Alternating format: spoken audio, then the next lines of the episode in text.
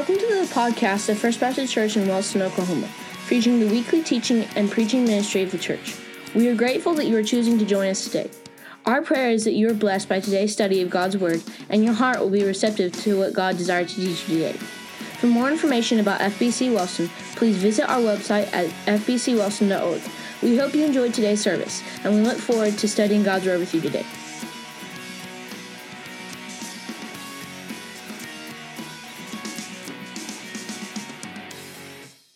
Amen. It's good to see each and every one of you here this morning.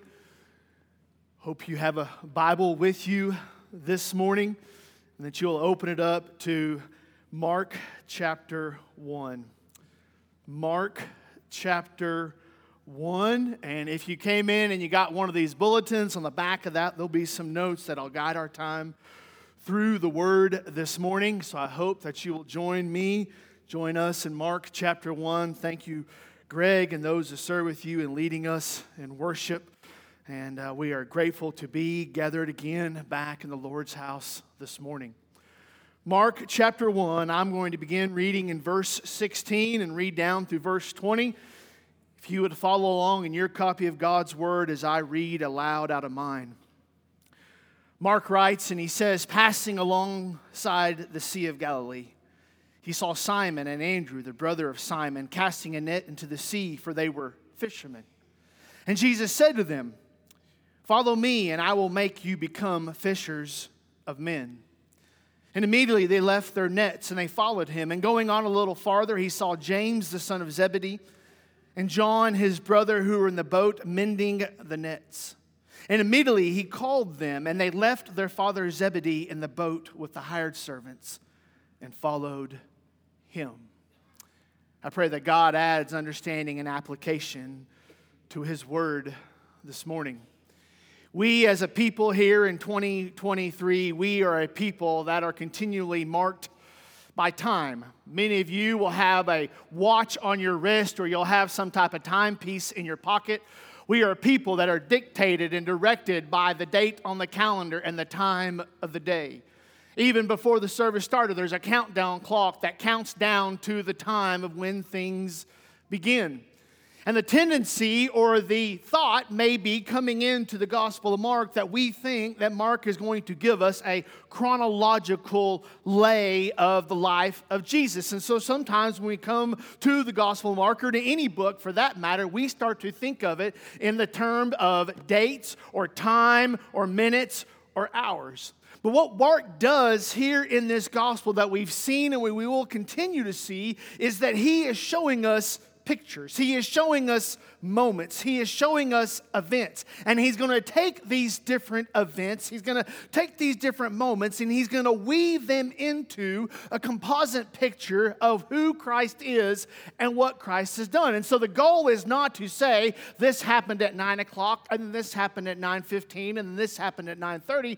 Rather, he is touching on the big highlights to weave together a picture of this is who Jesus is. And so if you look there at the very beginning of the gospel according to Mark, it may say something like the gospel according to Mark, or maybe your Bible says something else. And so what Mark is doing is he is wanting to say, I am not giving you a play-by-play, minute by minute account of the life of Jesus. Rather, I am giving you the moments, the pictures, the pieces that all point to that Jesus is the good news.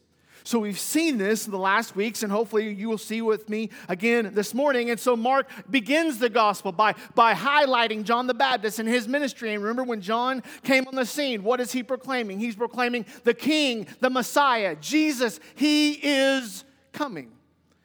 And then Jesus shows up in the flesh, and he submits to the baptism there at John. And through that we saw that Mark is reminding us and showing us that he is God's Son. And then last week, looking at the temptation and even looking at Jesus beginning that earthly ministry in verses 14 and 15, we're reminded that Jesus is even saying about himself, I am here. And then this morning, as we get into verse 16 down through verse 20, Mark gives us another picture. He gives us another piece of the puzzle. And I've entitled it this morning, you see that at the top of your notes, He is Calling.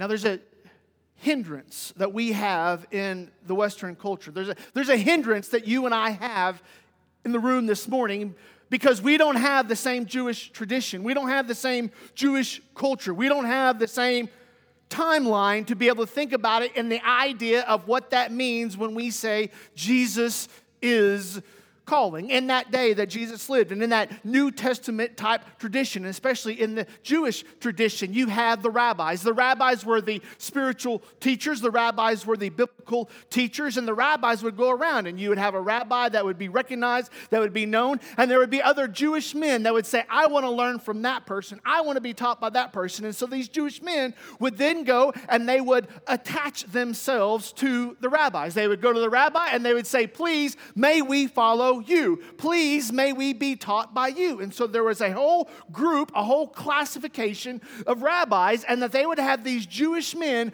coming to them, asking to be taught by them, asking to be mentored by them. In fact, you see an example of this in Acts in chapter 22 and verse 3, when Paul is giving the account of his credentials and who he is. He even says, I was trained by the rabbi, and I always mispronounce it, Gamaliel. I was trained by this guy. This is my pedigree. This is my resume. So the very idea that then Christ comes upon the scene in Mark chapter 1 and verse 16, and he is calling the person, would be a complete mind blow for the Jewish reader or for the New Testament person. This was something unheard of. This was something unpracticed. This is something that I can tell by the look on your faces, you don't fully understand the gravity of the idea that Jesus, the Messiah, the Son of God, is coming to people. But that is what he does in Mark chapter 1 and 16. And so the way he comes and the way he issues the call, I just want to emphasize, and I want to just draw out for us this morning out of the Word just three different ways that we see this call of Christ come. Because here's what we do. Well, I shouldn't say here's what we. I should say this is what I do, and you might be able to relate. I get over it. The idea that God loves me, it's like, yeah, I got that. I know that intellectually. God sent his son to die for me. I know that. Jesus made it possible so that I can be reconciled to God. I know that. I have eternity in heaven secured because of the blood of Christ on my behalf and because God counts me as righteous because of what his son has done for me. I get that.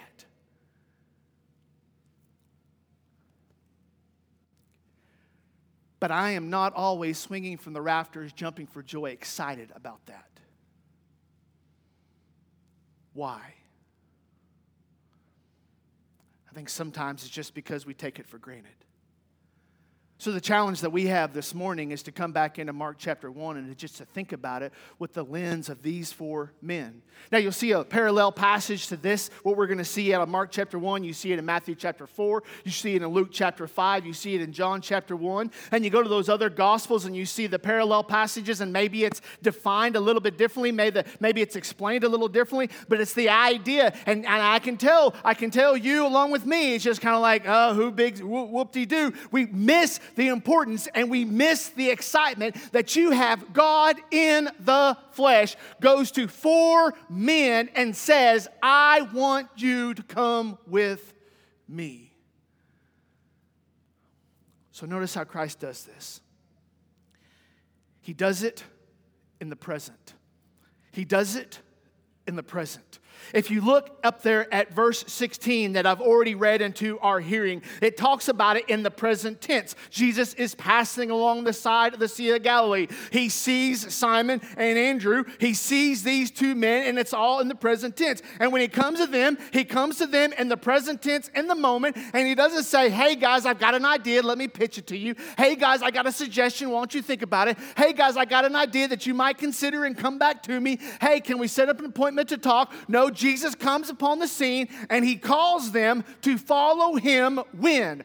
Right now. The command, the call, the invitation from Christ is always in the present. And when Christ comes on the scene, right here in verse 16, 17, 18, 19, and 20, when he comes in, the call is not for later, the call is not for the past, and it is not for the future. When he comes, Christ is calling now, and his message is, follow me today. So when he comes and he looks at Andrew, and he looks at Simon, and he looks at James, and he looks at John, and when he looks at them, what is he saying? He is saying, the call, the invitation for you is right now. And I think sometimes you and I start to think that we can sit and soak about it. State Fair of Oklahoma started just this past week. Growing up, Tucker and I's parents never really did the whole go ride the rides deal. We never went to the Midway. Tucker and I and the rest of our siblings, we show up at the fair, and Mom and Dad would take us, and we'd go building to building to building to building. And you were the kid, you had to get the bag, and as you had the bag, then you went from booth to booth to booth, and you're filling up the bag with all the trinkets and all the junk and all the other stuff, and we just go building to building to building. And in some of those buildings you would come into, and there would be a demonstration set up, right? And whether they're selling knives, or whether they're cleaning jewelry, or they're trying to sell pots and pans, or it's some fancy new blender that you just can't go another day without, there's always some type of a kitchen demonstration. And in that kitchen demonstration, there's always a group of chairs right there, and there's somebody behind a microphone, and he's got the mirrors set up, and he's got the microphone set up, and he's given this demonstration of why you cannot live another moment without this piece of equipment. You're all tracking with me? If not, you need to get out more often and get away from the Midway and go look at the buildings, okay? And so there's this idea you would sit there, and inevitably, he would start the demonstration, and there'd be a certain number of people that would be there at the beginning of the demonstration. And as he's giving the demonstration, other people walk up midway through the presentation. But everybody sitting there is making the decision in their mind. Is it worth the money? Do I need it? Is it really as good as they say it is? Can I really live without it? And more often than not, people are going to make the decision, and they're going to mull over whether they are going to do it or not. And when you sit around and you watch as he finishes the demonstration, and he makes a big sell pitch, and he tries to come to the close, or he or she, and you sit there and you're watching. And you're watching to see what the other people do. You're watching to see what the other people, how the other people respond. And inevitably, sometimes you may find yourself going, well, let's think about it, and we might come back. Sometimes we treat Christianity like that. Sometimes we treat Jesus like that. Sometimes we come to the Word of God. Sometimes we come to a morning worship service. Sometimes we come to a Bible study. Sometimes we come to a moment where we're reminded or we're convicted or we're confronted with the Word of God and the mandates of God. And you and I look at it and go, let me think about this. Let me phone a friend. Let me mull this over and let me decide later. The problem is all throughout Scripture we're reminded to delay or to defer. The response to Christ is to decline His invitation. And I'm not saying that's a forever thing. I'm just saying every time that he gives us the invitation, come follow me, and you and I look at him and go, no, we're busy right now. No, we don't have time right now. It's always a decline in the gift that he is offering. And so when Christ calls, it is always in the present. And I'm going to remind you this morning that the present call of Christ is right now for us in this room. It is not for a select group of you. It's not for this section and not for this section. The present call of Christ is real today. And it's not just that he calls in the present, but notice what Jesus also does here in this passage. He calls to the person. If you look at verse 16, what does it say? He says he saw Simon and Andrew. Now, Simon is later, his name is later changed to Peter. You might know that name throughout the Gospels. He's the one with the foot-shaped mouth.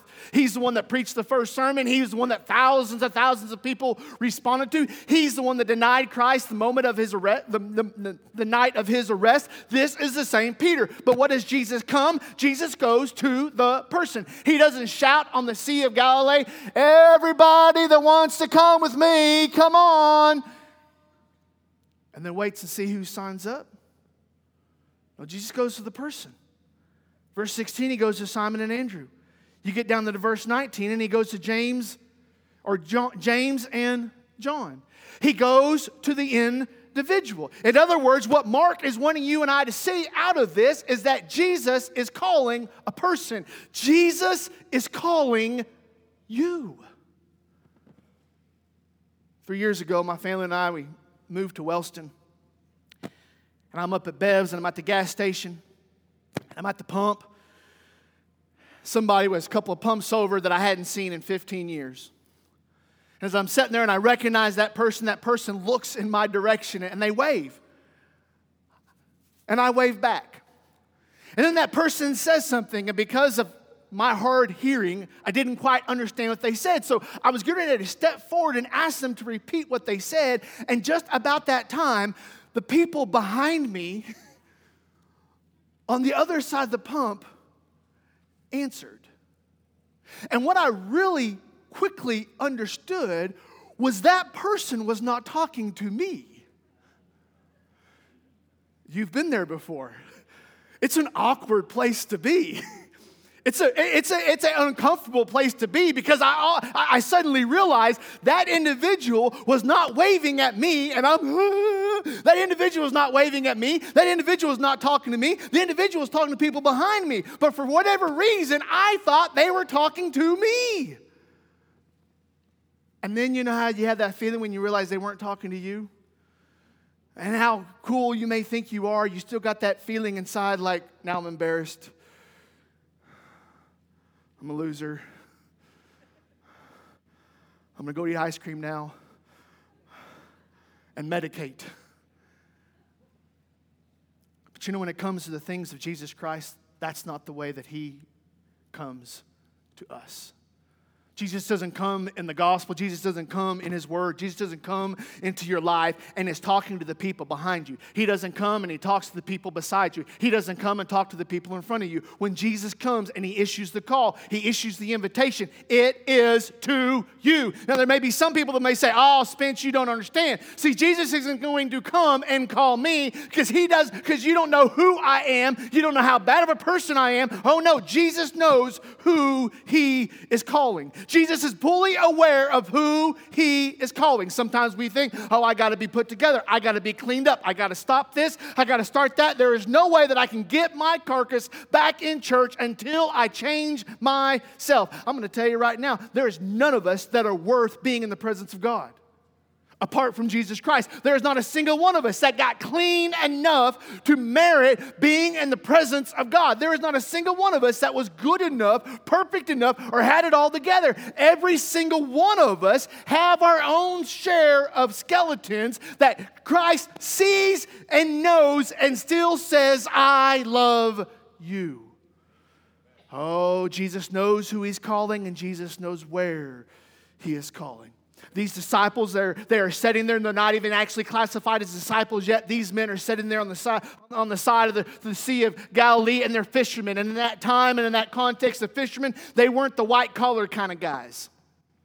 They weren't the highfalutin kind of guys. They weren't the silver spoon kind of guys. These weren't the guys that were high up on the society ranks. These were the blue collars. These were the laborers. These were some of the lower class of individuals, and they weren't really thought about well. And so these men are sitting there, and it says James and John are in the boat mending their nets. It says Simon and Andrew are sitting there casting their net. But these guys are just at work. They're just minding their own business. And here comes this man Jesus, and he says, "Follow me." And they may say, "Well, I'm not in the synagogue." You don't have to be in the synagogue. Well, I'm not under the studying of the rabbi. You don't have to be under the study of the rabbi. Well, I don't know everything else that someone else knows. It's not a matter of what you know. Well, I don't live in the right place. I don't go to the right school. I don't have the right last name. I'm not in the right job. We make all these excuses, and we forget that when Christ comes and calls us, He calls us with who we are and where we are. And I need to remind you this morning that this call is still relevant to you and I today.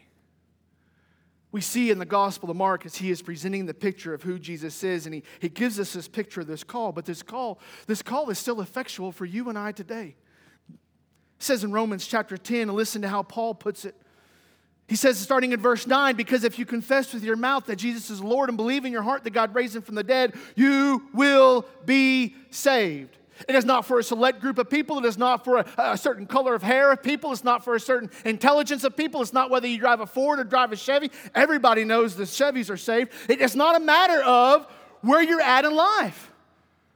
The question is, do you believe that Jesus is the Lord? And he says, he goes on in verse 10, Paul says, for what the heart one believes and is justified, and what the mouth one confesses and is saved. For the scripture says, everyone who believes in him will not be put to shame. For there is no distinction between the Jew and the Greek. For the same Lord is Lord of all, bestowing his riches on all who call on him. For everyone who calls on the name of the Lord will be saved. So it's not about yesterday. It's not about last week. It's not about this morning. It's about right now. Jesus is calling you. How will you respond? So he calls in the present. He calls to the person.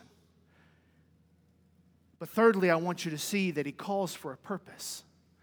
Now, your translations might be a little different, but here in these 16, 17, 18, 19, and 20, these verses right here, I have a red letter Bible, so what it does is the translators try to identify the exact quotes of Christ and put them in red. So your Bibles may be a little different, but here in this red letter edition, there are 11 words that are recorded put in red, meaning this is supposed to be a direct quote from Jesus. So in all of the rest of the words that are located in this passage, there are 11 words that are singled out as to be direct quotes from Jesus. And within these 11 words, I want to zoom in for a moment on specifically three words that show us the purpose that Christ has in calling us. So you look there, this starts in verse 17, and it says, and Jesus said to them, and then there's a quote that is given from the Gospel of Mark. He says, follow me, and I will make you become fishers of men. Now, zero in for the sake of time. I want you to just think about this purpose that Christ has for calling you. Does he call you just so you can make a head decision, and now you have fire insurance, and now you can say, I am good? No, he calls you for a purpose. You see this displayed in these three words, and I will. I want you to think with me for a few moments about these three words. Jesus looks at him and says, follow me, and I will. The idea of and right there in that sentence means that there is something that is going to follow. There is something else that is coming. It's not just a matter of follow me, make a decision, walk an aisle, say a prayer, go get wet, oh, say I'm a Christian, buy a Bible, go to church, put your name on a church rolls. It's not just a matter of going through the motions. There is something else that comes with being a follower of Jesus Christ. Oh, we have plenty of men and women and boys and girls in the church today that say they're a Christian but don't live like they're a Christian. And so what Jesus says, it says, follow me, and there will be something that will come. And so he says, and this idea that something follows. So you make a decision this morning, and you may say, this morning, Spence, I decide that I am going to follow after Jesus. No, please know that then requires you to follow Jesus. Simply saying, I'm going to follow Jesus doesn't then lend itself for us following Jesus. Jesus looks at these four men and he says, follow me. And what does the Bible say? The Bible said they dropped everything immediately. They left everything and they followed him. It's this idea that there was a change. There was a difference in direction. They realized that following Jesus was not something intellectual. Following Jesus was not something that was mental. Following Jesus was not something they put out on social media. Following Jesus was something they did with their lives. He says, and there's something that's follow. And I, who is Jesus talking about? Jesus is talking about himself. That doesn't mean, it does not equal, that I there in the text does not equal you or me. We are living in a culture, we're living in a context and a time today where each of us want to be our own hero. We want to be our own Savior. We want to be our own Messiah. We want to be our own answer. We want to be the hero of the story. We want to be the one that has it all together, the one that has all the answers. And Jesus doesn't look at these four disciples and says, and you will become fishers of men. He doesn't look at them and say, and you will do this to yourself, or that you will earn this yourself, or because of your intelligence, or because of your ideas, or because of your creativity. No, Jesus looks at them and says, and I will make you fishers of men. This isn't a matter of a denomination. This isn't a matter of a Sunday school teacher. This isn't a matter of your grandma or your mama. This is a matter of what Christ is doing in and through us. We have plenty of people today that think they're self-made people. I earned this. I did that. I accomplished this. I built that. I. And one of the dangers of social media is that the focus of social media is on the individual. And the goal of social media is to platform yourself. You get to get on there and show the very best side of yourself. And nobody knows the difference. And there's always a danger there of you and I making too much of a thing about us. You know, one of the reasons why we seek to have a multiple set of voices and faces serving in this church is because this church is not about one single person. We all have giftings. We all have things that we do well, things that we don't do as well as someone else. Every single one of us is a part of the body of Christ. And so one of the things we do is we want there to be an opportunity for other people to serve and other people to be involved, because it should be that this body of believers is not about a one person, a mortal person. This whole body of believers should be about one person, that is Jesus Christ. And so it doesn't matter whether it's me up here behind this platform opening God's Word, or Van up here, or Greg up here, or Jimmy up here, or Adam up here, or someone else that's up here opening God's Word. It should be a matter that we come in here, we understand that this is not about us, this is not about a person, this is about Jesus.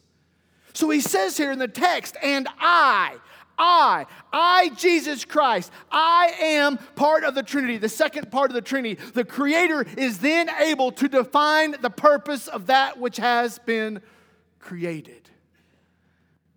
So he says there in verse 17, and I will.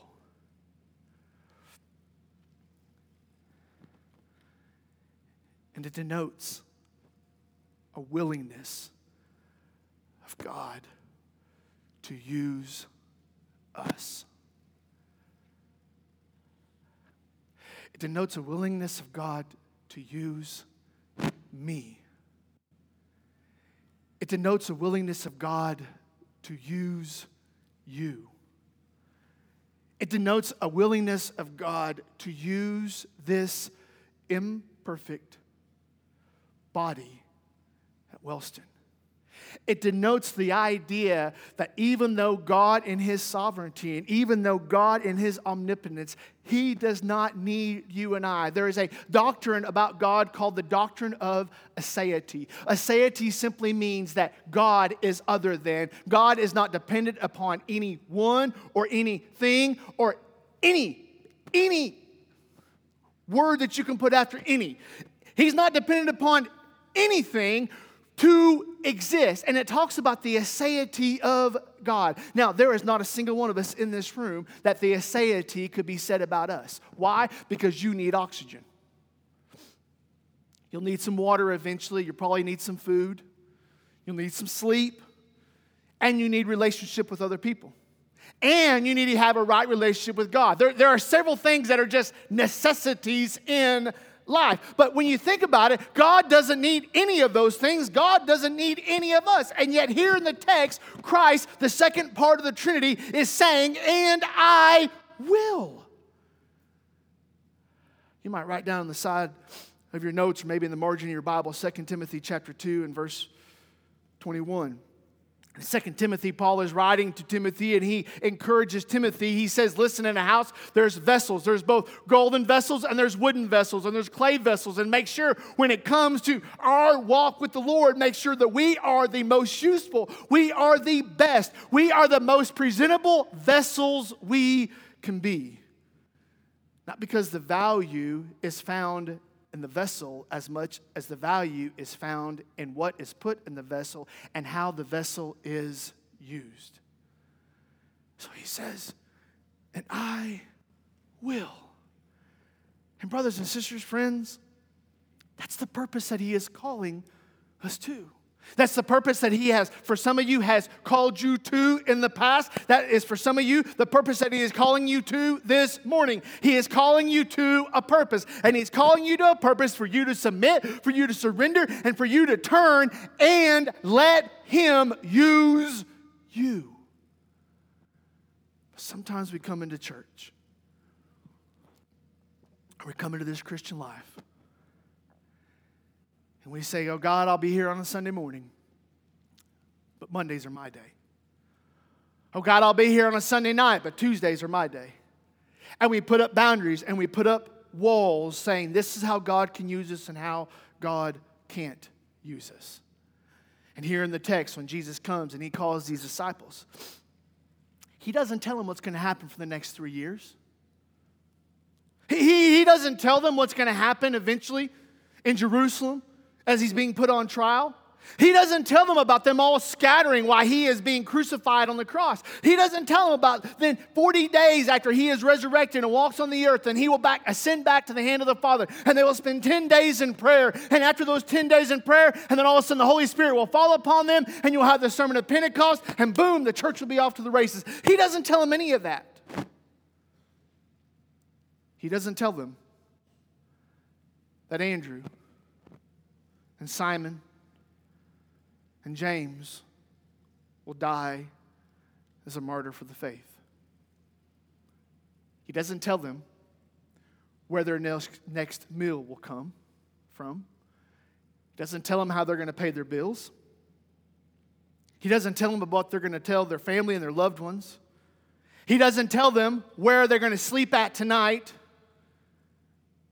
He says, come and follow me. I think too many times it's been true about my life, and it might be true about your life, that I'm willing to follow as long as I have all the answers. I'm willing to follow as long as I have full direction. I'm willing to follow as long as I feel confident and comfortable about where we are going. But the call that Christ gives us is when we recognize our sin, and we recognize the gravity of our sin, and we recognize that God has sent his Son to pay the price for our sin. And we recognize that our greatest need is a right relationship with God, and that Christ is the means and the way that we go to God. Then it doesn't matter where we're going to sleep at tonight. It doesn't matter where the next meal is going to be. It doesn't matter how we're going to pay our bills. All that matters is that we are following Jesus. So how do we take a passage like this and apply it to our daily lives?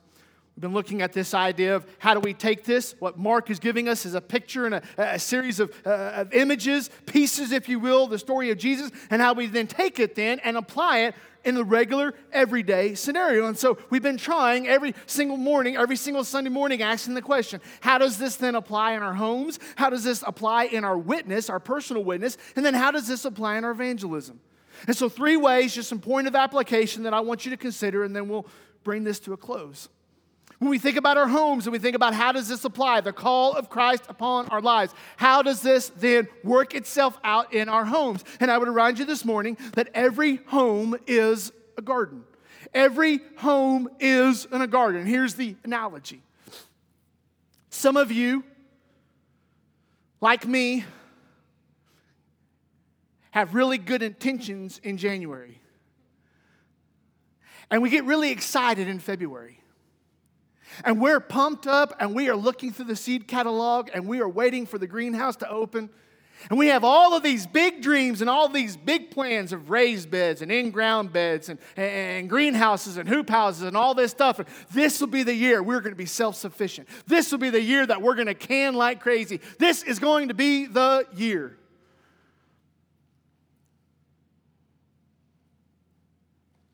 And then June comes around.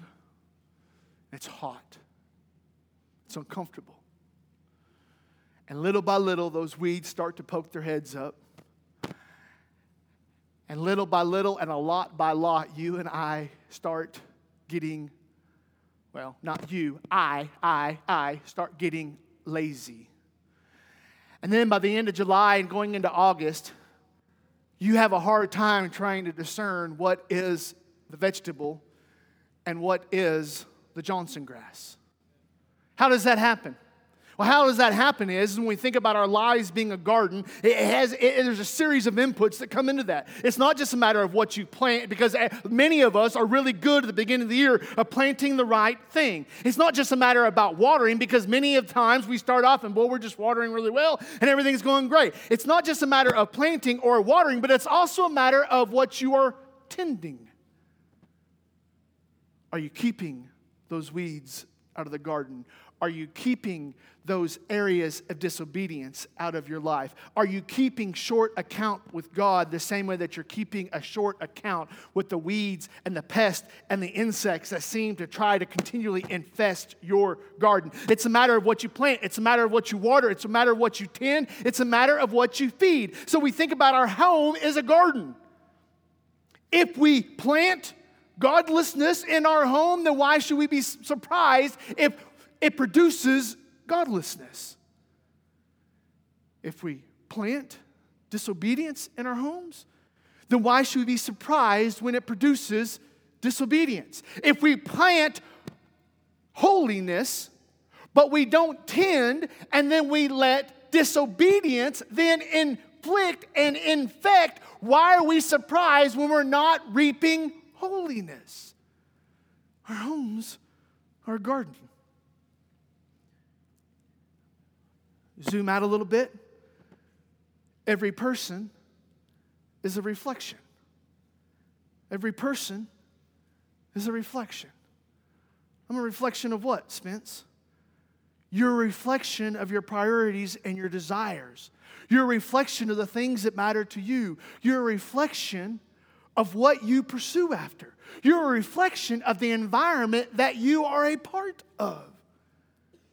I was driving the school bus Friday afternoon, and this poor, wayward young lady comes to the bus to load the bus with a crimson and cream jersey on. And I felt so sorry for this lady. This young lady, she didn't know any better, and obviously her parents didn't have enough sense to put her in orange and black, and it was like the fact that nobody cared enough about her all day long to say, sweetheart, you little young lady, why are you dressed up as a Halloween costume? And here she was getting on the bus. Bright white lettering, Sooners. She's a reflection. She was a reflection. And I mean that tongue in cheek, and I mean that lightheartedness, but in all seriousness, people watch you, people look at you, people listen to you, and they'll know that they will soon know what matters to you. So it's not just that every home is a garden, it's not just that every person is a reflection, but this last one, and we're done. Every day is an opportunity. Every day is an opportunity for one, Spence. Every day is an opportunity to tell people about Jesus. Do you realize that this whole idea of being an evangelical is not something that has historically or traditionally been widely practiced? The idea that we are considered to be evangelical means that we believe that Jesus has gave us a message, Jesus has gave us a gospel, Jesus has gave us a model example that we are to then proclaim to other people. There are other denominations, there's other religious traditions out there that don't think there's any need to go and to tell people. They think, let the people come to us. But because Jesus went to Simon and Andrew and James and John, and because Jesus comes to us, We have an opportunity every single day to tell other people of what Jesus can do for them. It's an opportunity for who we are in Christ to be what we pursue and practice and proclaim.